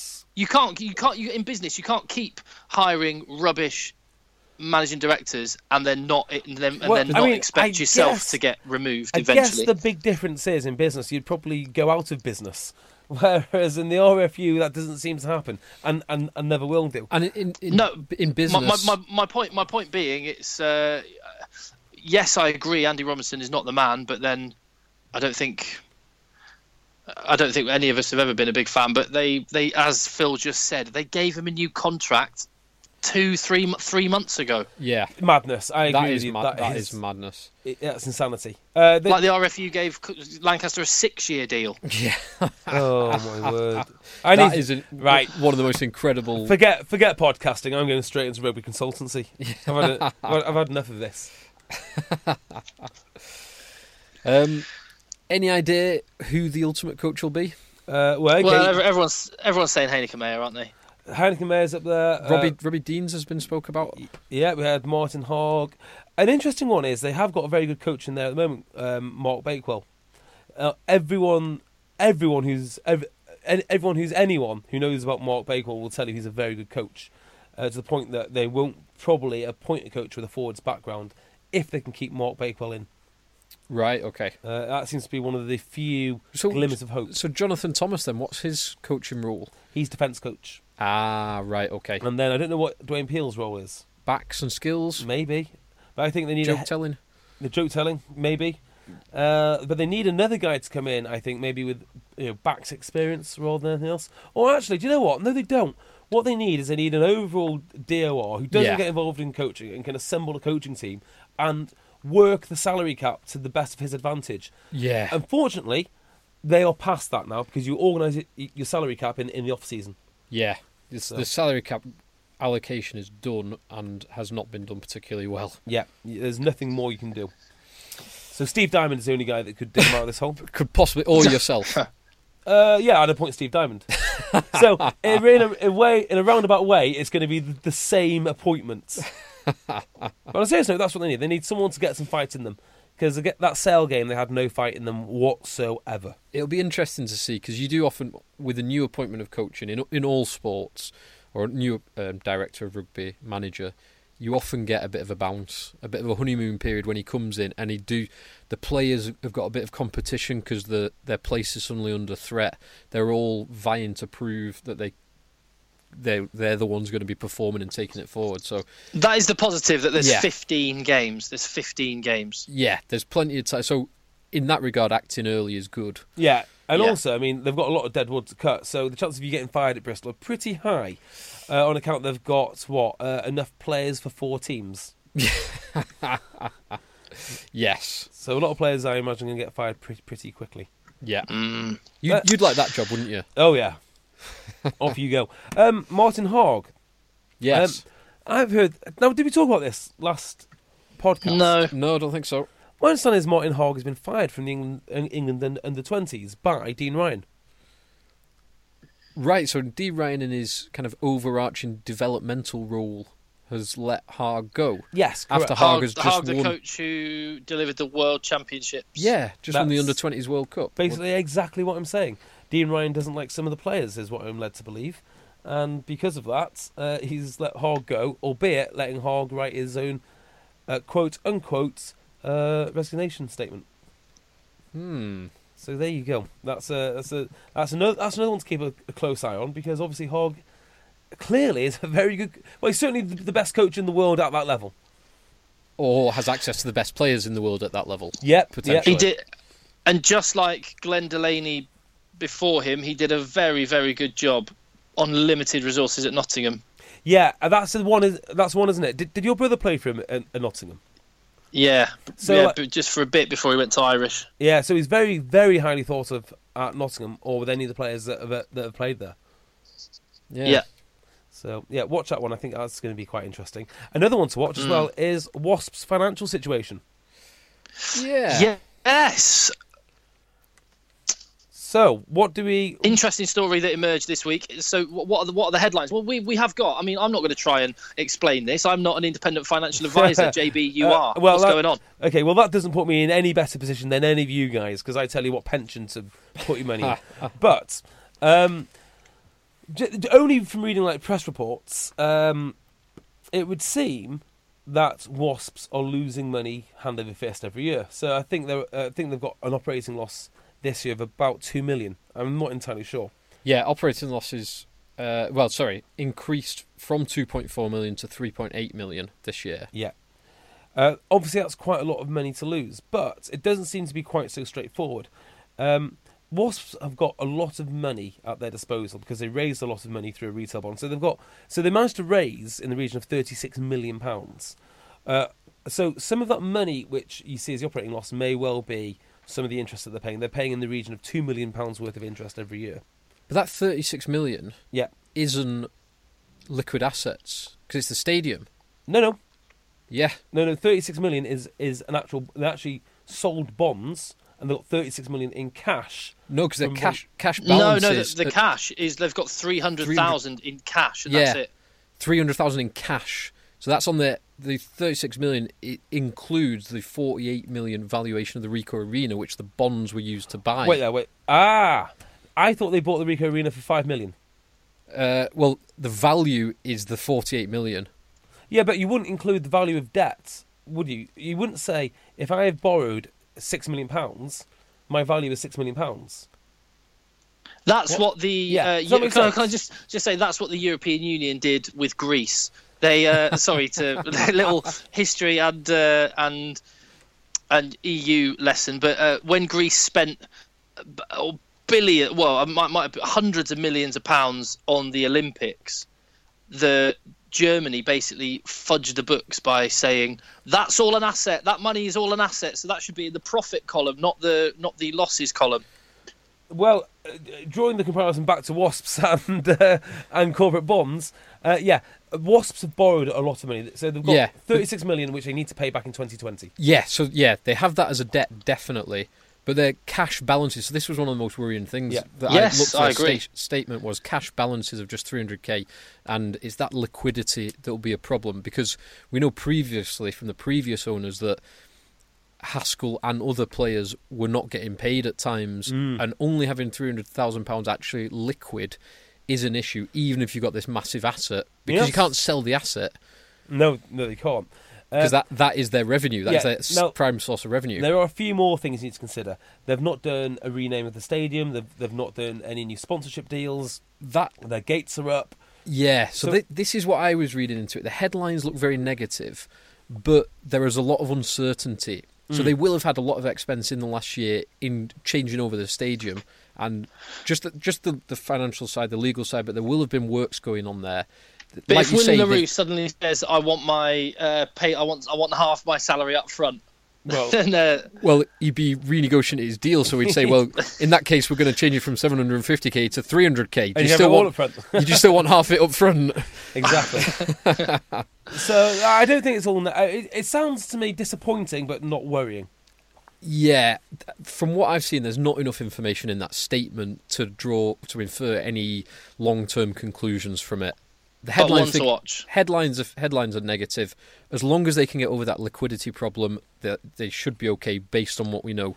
Yeah, there's the, some, the one thing, the one thing I thought was interesting that is they said there's a covenant in the deal when they took over the Rico and formed this new business. Uh, there was a covenant in there saying uh, we will never have debts that exceed the value of our business. Th- They they come they came to the value of their business by the directors estimating what they think the value of the business is. That's that's how that works. So basically, the directors say, "Oh, we've got 36 million in debt. Um, the, the business is worth we we think 39 Thirt- million, so we're fine." 37. by the way, a staggeringly good deal to buy the Rico. Staggeringly. I mean, if the figure's right, about five million quid. Uh, yeah, that's that's that's pretty good. Uh, yeah, if that figure's right, because well, it's now valued at 48 million a couple of years later. So, I, And they are the sole By owners. them, valued by them. but that, that's surely That's an independent valuation. yeah, that I mean, should have to be uh, an independent. you- you can't- just on the, on that asset. You can't get a group of directors putting their fingers in the air. and go, "Ah, this feels like fifty million. Hey, listen, I'm thinking, I'm thinking that if if anyone from Radio Four is listening right now, Money Program, new new hosts, what do you reckon? I don't think so, mate. I, don't, I never ever want a podcast talk about money or anything over over rugby ever. Yes. Yeah, la- la- the the other week we were talking about Apprentice. This week we're talking about uh, high boardroom, My boss said to me, high profile boardroom financial dealings. my boss said to me, I'm not entirely sure if you're a part-time podcaster and full and full-time financial advisor, or actually I'm the part-time job and your other interest is sorry, and your full-time job is podcasting. So But uh, the truth yeah. is, the truth is, his job pays for the other job. this can't get out. That's all right. This can't get out. Shh, All right. Um, I've got a game of rugby social ready. Yes, play. Uh, Ellis, um, oh, Ellis Genge, watch. Yep, hit me with it. I've not I've not had time to look at his Twitter account this week.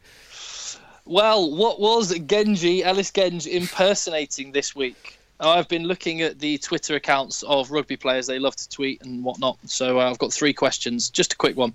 Uh, what was Genji impersonating this week? Was it a newsreader, a dinosaur, or a Formula One car?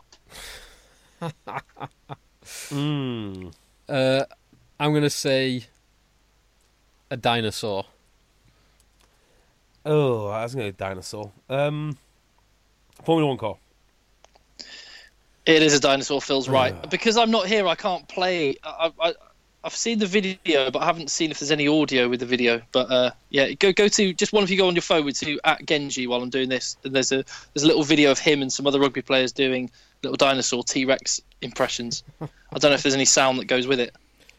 Let's But have a um, You- I'll ask, you I'll ask got- another question while you're doing that. look. Yeah, okay. I'll try and find it. Um, so next question, Harry Thacker. The little ball of muscle that he is. What what is it? Um, muscular little dump truck. Yeah, Is that what Nick Mullins little, called him? Stocky little dump truck. Uh, Who- Harry who was- Hmm. Thacker is a sucker for what? Is it a pudding? No. Is it a pair of slippers? Maybe. Is it a rom com? I'm going to go rom com. Uh, slippers. You're both wrong. It's a pudding. No. He's so ripped. I just wouldn't have uh, thought he'd be all over the. Oh, you, yeah. You need to refuel after a heavy gym session. Plus, he's trying Yeah. to uh, bulk I- up to about. Well, he was about thirteen stone Needs to be at one basically point last double season. his body weight. That, that, that'd be good. Oh, hold Yeah, on. needs to Can add you about hear 20. Genji? Uh, I can't find the thing. I'm on. I'm on, just been on Genji then. Was it his Twitter account or was it some Yeah. some other one? No, it's his Twitter account. Um, ah, here we so go. go- Dinosaurs too. He's retweeted. Yeah, no, but he's in the video. Yeah, here we go.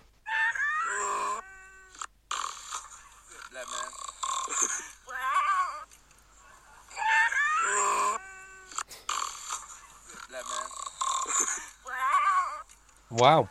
Good work, Genji. What it, Ah, Uh, so a it's- guy, what a it's, guy. uh, so it's 1 0 to Phil going into the final round. Yes. Our, f- our favourite, probably our favourite ever, collectively, if we had to come up with a favourite ever player, then I think the one that we'd all come to consensus on would be Jacques Berger.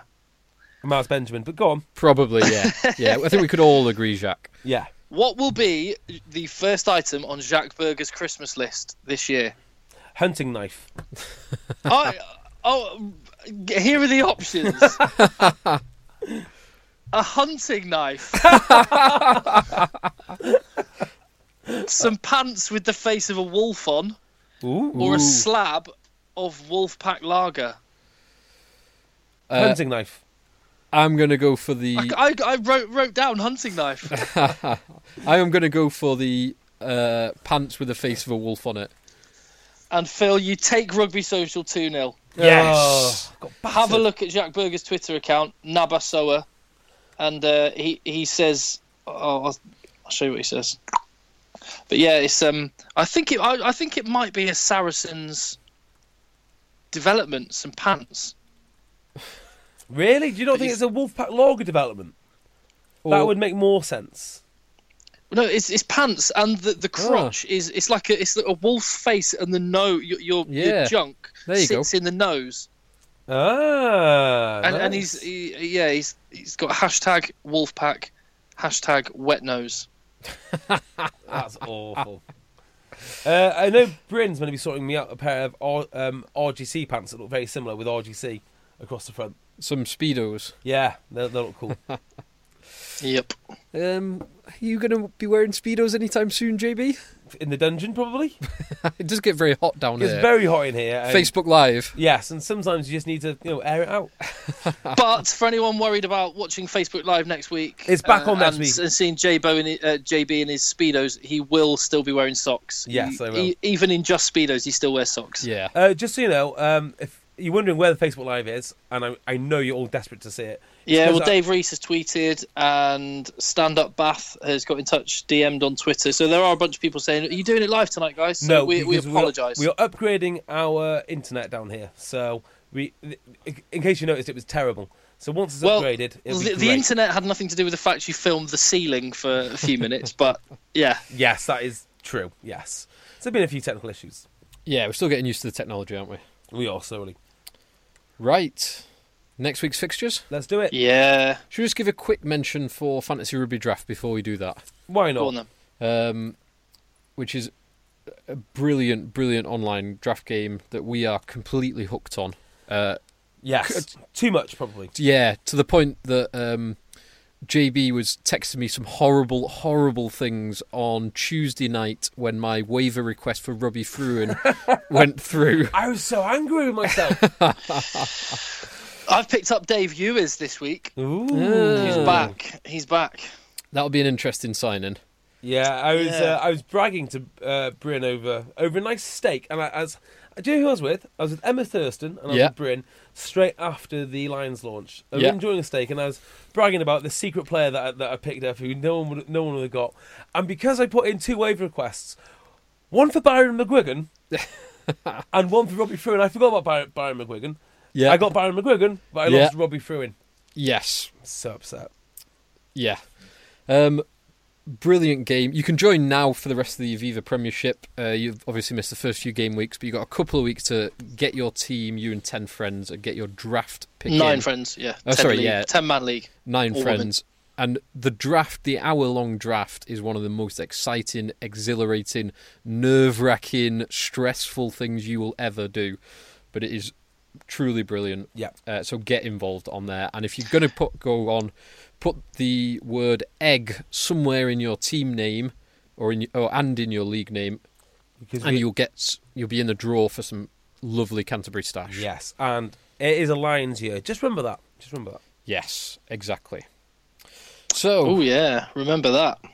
So, games this week. So there's there's a lot of uh, auxiliary games, which I, we won't go into any detail. We said auxiliary game. That was the most Alan Partridge way of describing a rugby match I've ever heard. is, it- is it um, An auxiliary game. Oh, auxiliary game? Well, on uh, Tuesday, the Czech Republic host the Barbarians. Uh, we also have Emerging Italy host Scotland A. Ah, that's why they're in Prague. What the Barbarians? Yeah. yeah. No, that's a game that I'd watch. What go out to actually watch? I'd watch that. Yeah, in Prague, the Barbarians. Yes, absolutely. Yeah, that would be interesting. Um, Ba- That's your fault. Barbarians then play Fiji at the Kingspan. Barbarians play Fiji at the Kings fan. Okay, yeah, Munster host the Maori All Blacks. fine. Georgia play Japan Interesting. Where? uh, in Tbilisi. Ooh, that's would be- pretty cool. It's diff- I've looked into flights from Manchester to to Tbilisi. Well, this is exactly it, isn't it? This is why they can't join the Six Nations. it's pretty tricky to Yeah. get to, to Tbilisi. Um, that'll be interesting because Is that on TV? Uh, it might be on ESPN, um, or like World Rugby Hmm. or something. Because the the Japan Argentina game, Argentina were fairly comfortable. I think it's 54-20. I did Japan have Winners. like four debutants on Uh, I don't know. on debut. On debut, On debut. so that'll be that'll be a good test for both Georgia and Japan. Mm-hmm. Then Italy, New Zealand, which is going to be a massacre. Um, we've got Portugal, Belgium. We've got Spain, Tonga, Romania, Uni- United S- States. Ooh, France Samoa, which will be quite interesting. Uh, I think these are all interesting games. Germany Uruguay, I'd watch that. Can I watch it? uh, unlikely you're going to be able Okay. to watch that. Chile Chile play South Korea in- Wow. in, one of the most unusual fixtures. Oh, uh, can you give me the locations of all these? Are they all like? Tell you what, fair play. This is a hell of an international weekend. It, there's a serious number of games. Uh, that is in in Chile Is it? in Las Right. uh, Condes. Tim, If, Tim's if- if losing it's the patience same here. next year, because the fixture list will be produced early, we need to go to one of these because one of these obscure games will be really cheap and easy to get to, and will be a really interesting Yeah. place. Romania, Prague, or, Yeah. or Germany. Germany Uruguay. We could fly to Frankfurt. That'd be dead. Yeah, easy. we could just Yeah. absolutely. Uh, we we could have a. We could organise a. We could Tram just let to the people know airport. we're going to be there. yeah. let people Por- know we're going to be there. Portugal, Team Belgium. outing, weekend knees up. Spain versus Tonga is in Madrid. That'd be easy to get Oh, to. Madrid- Madrid's a great town. Yeah. Anyway, Anyway, They've got, uh, they've got some good sports bars that you just hung out in. yes. Yes. no rooftop bars, obviously. uh, most mostly Irish bars we, we were hang- hanging out in. Yeah, not again. Uh, anyway, the big games. So we've got Scotland, Australia. the- Yep. The, repeat of the World Cup last year, um, which I imagine is going to be an Australia win. hmm Uh, but it'd be good to get a, a positive performance from Scotland. We Well, have Scottish the Scottish rugby club rugby's been on a bit of a high, so yeah. let's see how it translates. Yeah, definitely. We've got Ireland, Canada in the Aviva, which will be interesting t- to see Ireland kind of give a few of their players a bit of a rest. Yeah. So, do you know how Ireland have structured this?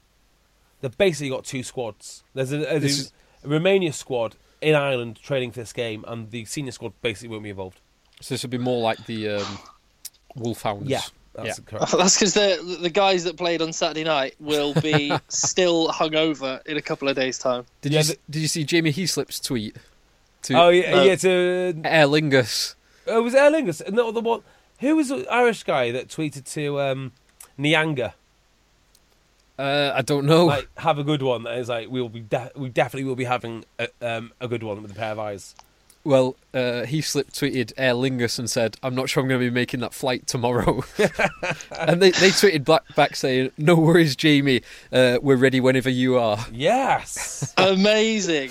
get out free, get get out of jail free free card for Jamie Hi- for Jamie Heaslip.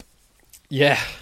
Then we've got Wales Argentina, which oh, who I could knows? I could comfort. If Wales play half as badly, half as poorly as they did this weekend just gone, Argentina could win this. No, no, no, no, no, no. I think Argentina are going to put up a huge score if Argentina play like Argentina do, because Wales could not contain any sort of attacking rugby whatsoever. Yeah. So um, yeah, this is going to be big. That's so weird to be talking about Wales. Wales' defence being an issue. That's always been Yeah. their one, the one thing you can depend upon. Mm. It was it was weird because they they seem to be te- defending very narrow and with no line speed. So normally, Perfect. so yeah, so it's like it's, like, Yeah, it's like wrong on both counts. So normally they will defend right across the pitch and then line speed driven by the wingers because they will get up and off the line first and, and kind of close off the outside option. They were doing neither of those things. So when Foley was taking the ball flat and using Kurandrani and Hodge and Haylett Petty and Falau um, as his powerful runners, it was working wonders. Yeah, do you know what I said? Did I before? I really want to get into rugby consultancy. Um, I, I don't know. I, I think being a defence coach is actually the, like the better one, and I'll tell you why. Is there a defence coach in the world that doesn't preach get off the line quick, line speed, Line- and and then they dress it up uh, quick press? Yeah, yeah. No, Um, no, it's it's a blitz, mate. It's a blitz. No, but no, but what I do is slightly different. Yeah. This this is an extra quick press. No, no. What I'm going to do Yeah. is it's going to be called uh, the rapid front. Yeah, A yeah. rapid front every time. Rapid front. Mine, mine's actually mailstorm defense. Mailstorm. I'm going to go for a. Um, let's, let's, let's, let's have a think. A rapid, a quick, an express, an ex- uh, something, something. I'm gonna go with one, something. of, one of the only innovative things was the Les Kiss choke tackle. Yeah, that's, That's one of basically. the, the- of the past kind of that. That is the progression And of Ah, don't defense. forget Because, the old, like- what was the team? Was it was it the old London Irish team that that had their the first of those wingers flying? it in was, out it the was. line? Yeah, you're absolutely right. Topsy Ojo and Hitting in- Delon Armitage, hitting the and outside centre. Mm. Marlon Yard. Oh no, it was way before that, mate. Oh, it was before Marlon Yard. Yeah, way before it. Uh, Yeah, that it was, was, like uh, Brendan Venter. Yeah, that was first time Venter, round, wasn't it? When Bre- Venter yeah, was you're right, it was playing. Venter. Yeah, Y- yeah. Uh, so being a defence coach, because every time there's a new defence coach, the commentators continue to say he's got a massive emphasis on line speed. Line speed, line No, I won't have it. And collisions that's as well. almost that's Yeah. almost as predictable as uh, Jiffy Jonathan Davis using one of his mantras.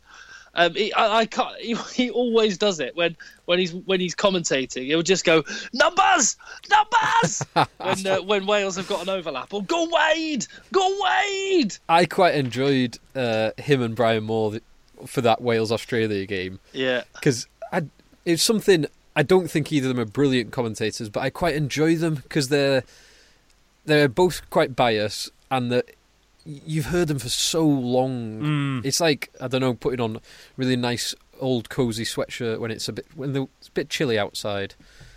My, It's Uh, yeah. quite comforting. My rapid front defence is going to be amazing. e- I'm trying to think of something that involves the word blitzkrieg. I want it to be alliterative, so like a, a something beginning with B, blitzkrieg, backward blitzkrieg. I don't know. No, not a backward. No, blitzkrieg. that's the No. opposite. no, uh, back a- line, back line. In- backline blitzkrieg. Um, uh, uh, An inverse. Re- we're going to work on the inverse retreat. so, uh, defense We- coach. we- yeah, sign me up as a defense coach. I'll work on your line speed and your physicality. Done. And Right, most of all, you'll make sure the guards don't go anywhere. Yeah, exactly right. No, Yes. guards don't move. Ever. guards in. You'll be doing the exact opposite of what Leicester did a few weeks ago against Glasgow. Oh, that is. am- Did, did I share this this story with you what? about the Leicester defense coach? Yes, we spoke about Scott this. Hansen. Yeah, Yeah, Uh, after I was the- trying to make the, the players make good decisions at ruck, i.e., you can do whatever you want at ruck because the next guy will make a good decision and bail you out. So you didn't have to stand at guard; you could move. So the Sure. next guy will then stand at guard. Because the next guy will Mental. react and do something different. Yeah. Absolutely Uh, mental. Surely that's making bad decisions. One person makes a bad decision, but it's okay because the Yeah, next guy covers Attack it. is about decisions. Defense is about rigid structure. That's it. There you go.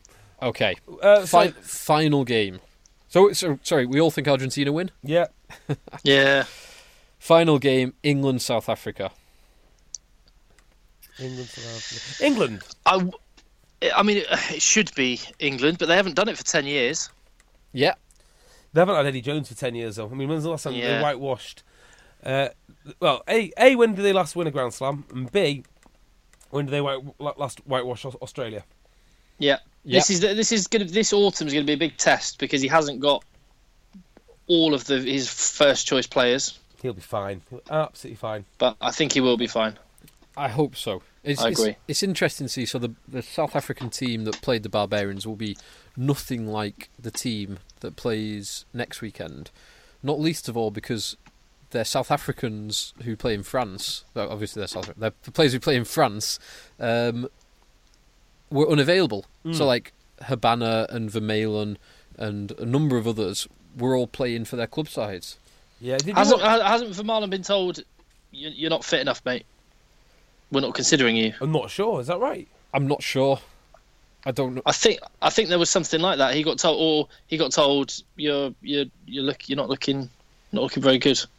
Well, Um, uh, that would. I stack, think that that would stack up, mate, because they lost today against Leon, They got hammered. and it's a damn good game. And by the way, whoever signs Carl Ferns, uh, he he carried the ball tremendously. And the other guy who was absolutely brilliant was Michalak playing at nine.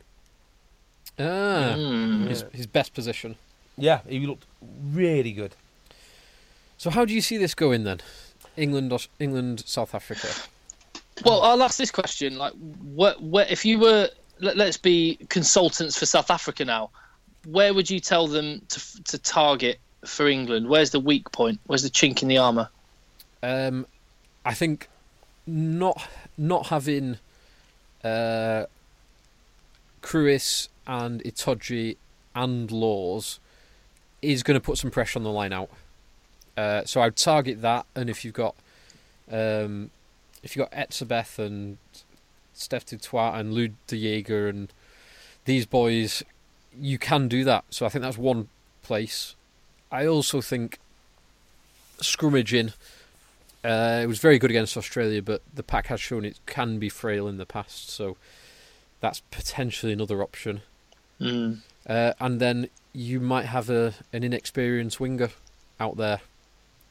Um, so similar to how Ireland did against New Zealand, you could potentially be targeting whoever's playing well both wingers because you won't have Nolan and Watson. Hmm. Um, where would I target England? I don't, I don't really know. And I'd also I think be- it's I think it's very much the Springbok style to just go really mass try and just try and do it through the middle. And yeah, I think they'll try and I think they'll be buoyed by the fact that three of England's Grand Slam Australia beating pack won't be available. yeah. and and Dylan Hartley only just recovering from injury. Yeah, yeah. I'd also be winding up Dylan Hartley something rotten. That's not that's not hard. Yeah, it's not hard at all. Uh, yeah, but the thing is, though, the replacements that they've got, England, they're not exactly lightweight, are they? And in some No. ways, those replacements might actually be better suited to play a South Africa pack anyway. Because Atwood's, Atwood's massive. Atwood Laun- mi- Atwood might be. Launchbury, is, he's an absolute monster. Works hard, good carrier. and if if you do bring in S- Nathan Hughes, which I've previously recommended for Haskell, and move Robshaw across, you're increasing the bulk of the pack there. Yeah, significantly. Yeah, Although you're changing the, I think you're changing the way England play if you do that. you, undoubtedly, you are. undoubtedly. Yes, definitely. But um, no, I, I don't think uh, South Africa should really hold, well, be much of a problem for England, is my op- opinion. The form would suggest that because South Africa have not had the best year Nope. Uh, but then Australia hadn't been having the best year. They were three from ten for the year. They'd won three out of ten. And how many for the year. Wales, and how many Wales won? Uh, I don't know. I think they actually. were on eight, eight, eight losses in a row or something ridiculous. Uh, well, they hadn't won. s- Well, against Australia. Well, no, no. So obviously they lost against Australia. Yeah, They lost the previous three, so that's Yeah. four. Then they, they lost lost- against England, that's five. yeah. I don't know what the last game in the Six Nations was. But was it England? It was England was the last game, was it? Yeah, so that'd be six. So what? Seven, maybe Yeah. seven in a row. True. So they're no great shakes. Yeah. So I I uh, would I would put go for an England win, England win. Yeah, I agree. but I don't think it will be. Well, it's never easy against South Africa, but um, I'm a little bit more pessimistic than maybe I should be. It'll be another milestone, another one, another one that Eddie J- Jones can tick off. Ten years since they beat South Africa, which is un- unreal, really.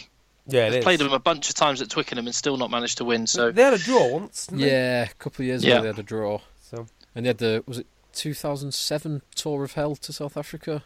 I thought Yeah. Sawhill was to, to Australia. There's been lots of different tours of hell, haven't Uh, there? re- they shouldn't. they they sh- really shouldn't go back there. okay. Uh, so is, have we got any other business boys? Stash tag, hask tag. Yeah. Okay. Mm. Oh yes, thank you for listening to the, to this point. This is our little test to see to just try and reward those most dedicated of Egg Chasers podcast listeners who stick with us right to the bitter end.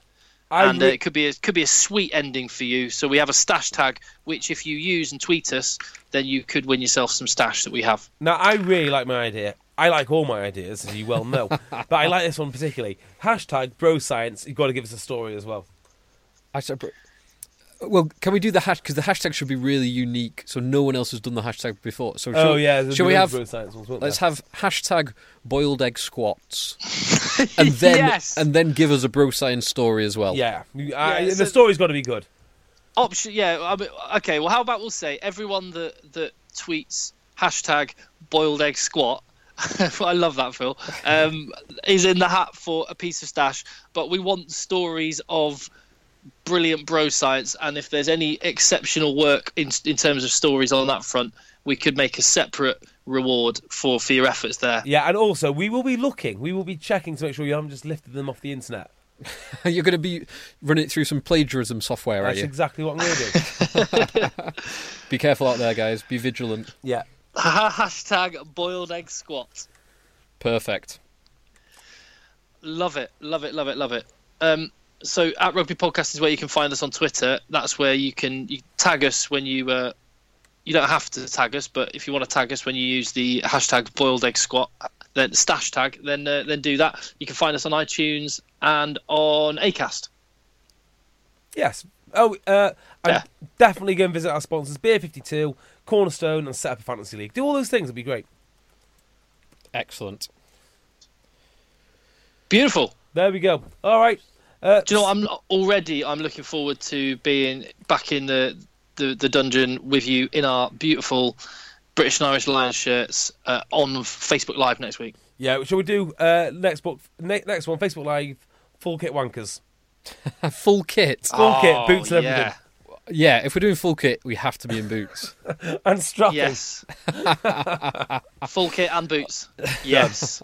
See you next week, I guess. see you next one. no, See you next week, Phil. See you, JB. Bye. In a bit. Bye.